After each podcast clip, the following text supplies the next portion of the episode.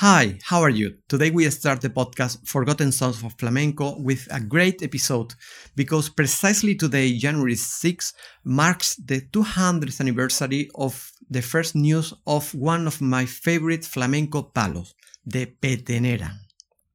In this episode, we will discuss in what context the petenera appears and we will hear a petenera of that time. So prepare your cava, champagne, whiskey, mezcal, tequila, whatever you have, because we have to toast for our petenera. Let's start.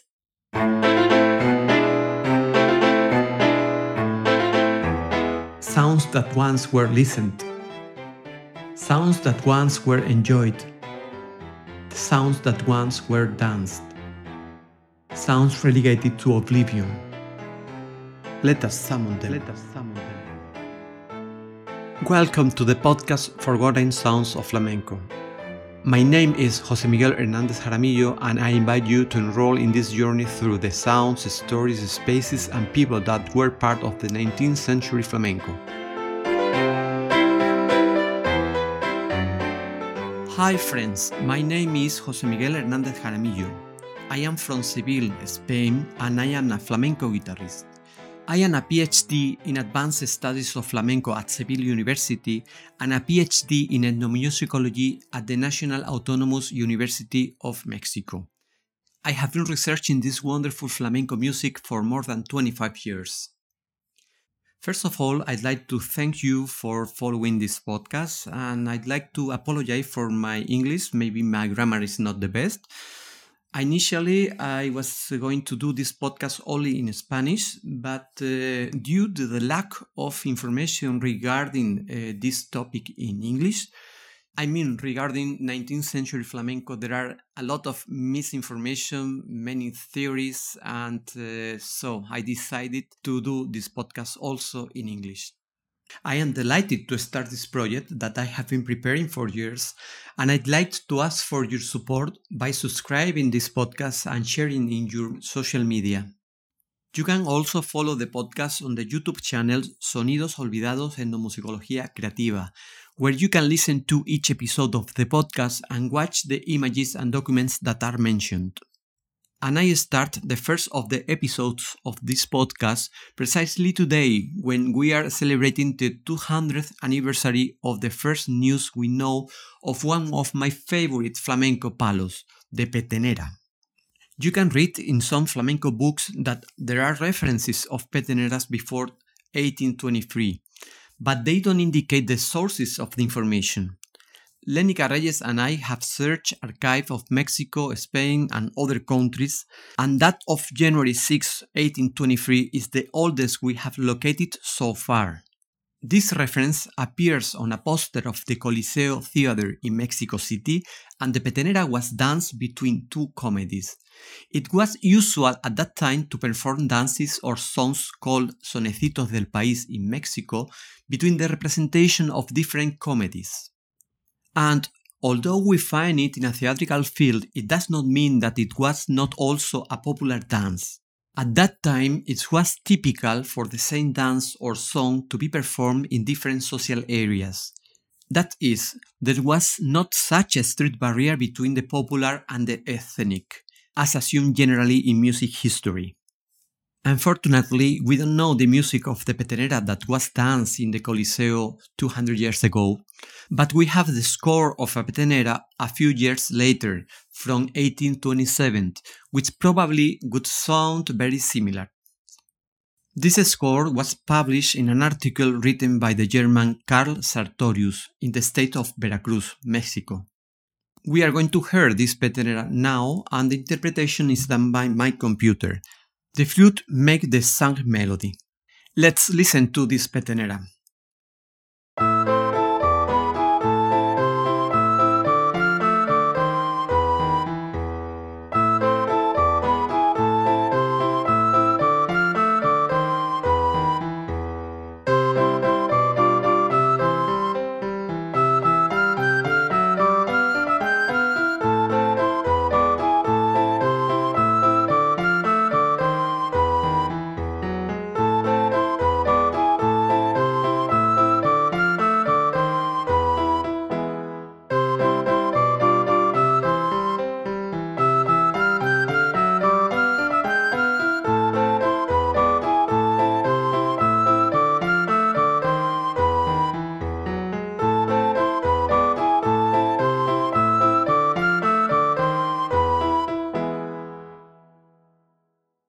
About the lyrics of this score, there are three couplets. I uh, tried to translate the first one. Is something like this: The petenera, no one knows how to sing it.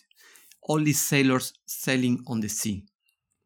Maybe in future I'll prepare a complete episode of this podcast to talk about this petenera of Sartorius.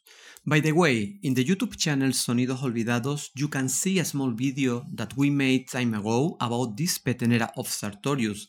In the description of the video of this episode, I will leave the link to the video of the petenera of Sartorius in case you want to watch it. And in what context is the petenera dance in the Coliseo? In 1823, Mexico has just achieved independence from Spain a year and a half earlier. This fact didn't mean the cultural exchange between the two countries was suppressed. Songs and dances from Mexico and other countries of America continued to arrive in Spain, which here were known as American songs. These songs were enormously popular in Spain and came mainly by artistic means and by the sales of musical scores. It is usually said that the sailors were the main transmitters of musical repertoires between Europe and America. Of course, they have their importance, but quantitatively, it was less important than the mobility of artists and musical works and scores. These American songs are very well received in Spain. It was usually the city of Cadiz in the south of Spain who is the first recipient of them. A few years ago, Lenica Reyes and I wrote a paper about this reception of American songs in Cadiz. In the description of the YouTube video of this episode, I leave the link to this paper in case you want to download it and delve deeper into the subject. Faustino Núñez found in the press of Cadiz the first references of the petenera in Spain in 1826, only three years after its first references in Mexico, and it is announced as Petenera from Veracruz, Petenera Veracruzana, or American Petenera. And when I mention American, I mean the continent, not just the United States. So we have already the music of the Petenera in two different countries, in two different continents. As the petenera became very popular, it was sung with different vocal techniques and instrumentation in each region of both Spain and Mexico, which caused over time that the same song has multiple variants. Flamenco artists began also to sing the petenera, and around the 1870s it became, perhaps together with the malagueña, the most popular flamenco palos at that time. Probably you will not read it in flamenco books. The petenera mostly sung today in flamenco is not the one that was so popular in the 19th century, but the petenera created by Pastora Pavón, La Niña de los Peines, in the early 20th century, a bit slower than the previous version. Although all the variants of the petenera that currently exist in Mexico and Spain may sometimes seem very different, they usually retain common musical and sonic structures. It is, let's say, a kind of musical DNA that is preserved even if the variants change. This allows us, the researchers, to know the transformations of a piece of music is experiencing along several axes temporal, geographical, social, etc.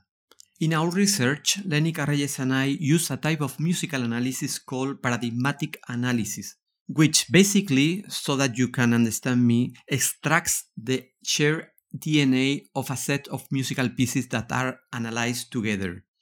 In another chapter of this podcast, I will talk about how we do this analysis and apply it to the flamenco music of past times.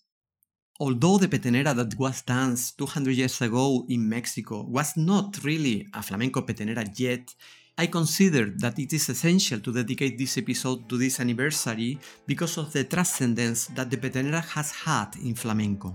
I hope you enjoy this episode. Please subscribe it, uh, please share it in your social media. And now it's time to have a toast for this petenera. So prepare your wine, your cava, your whiskey, whatever, and for another 200 years of our petenera.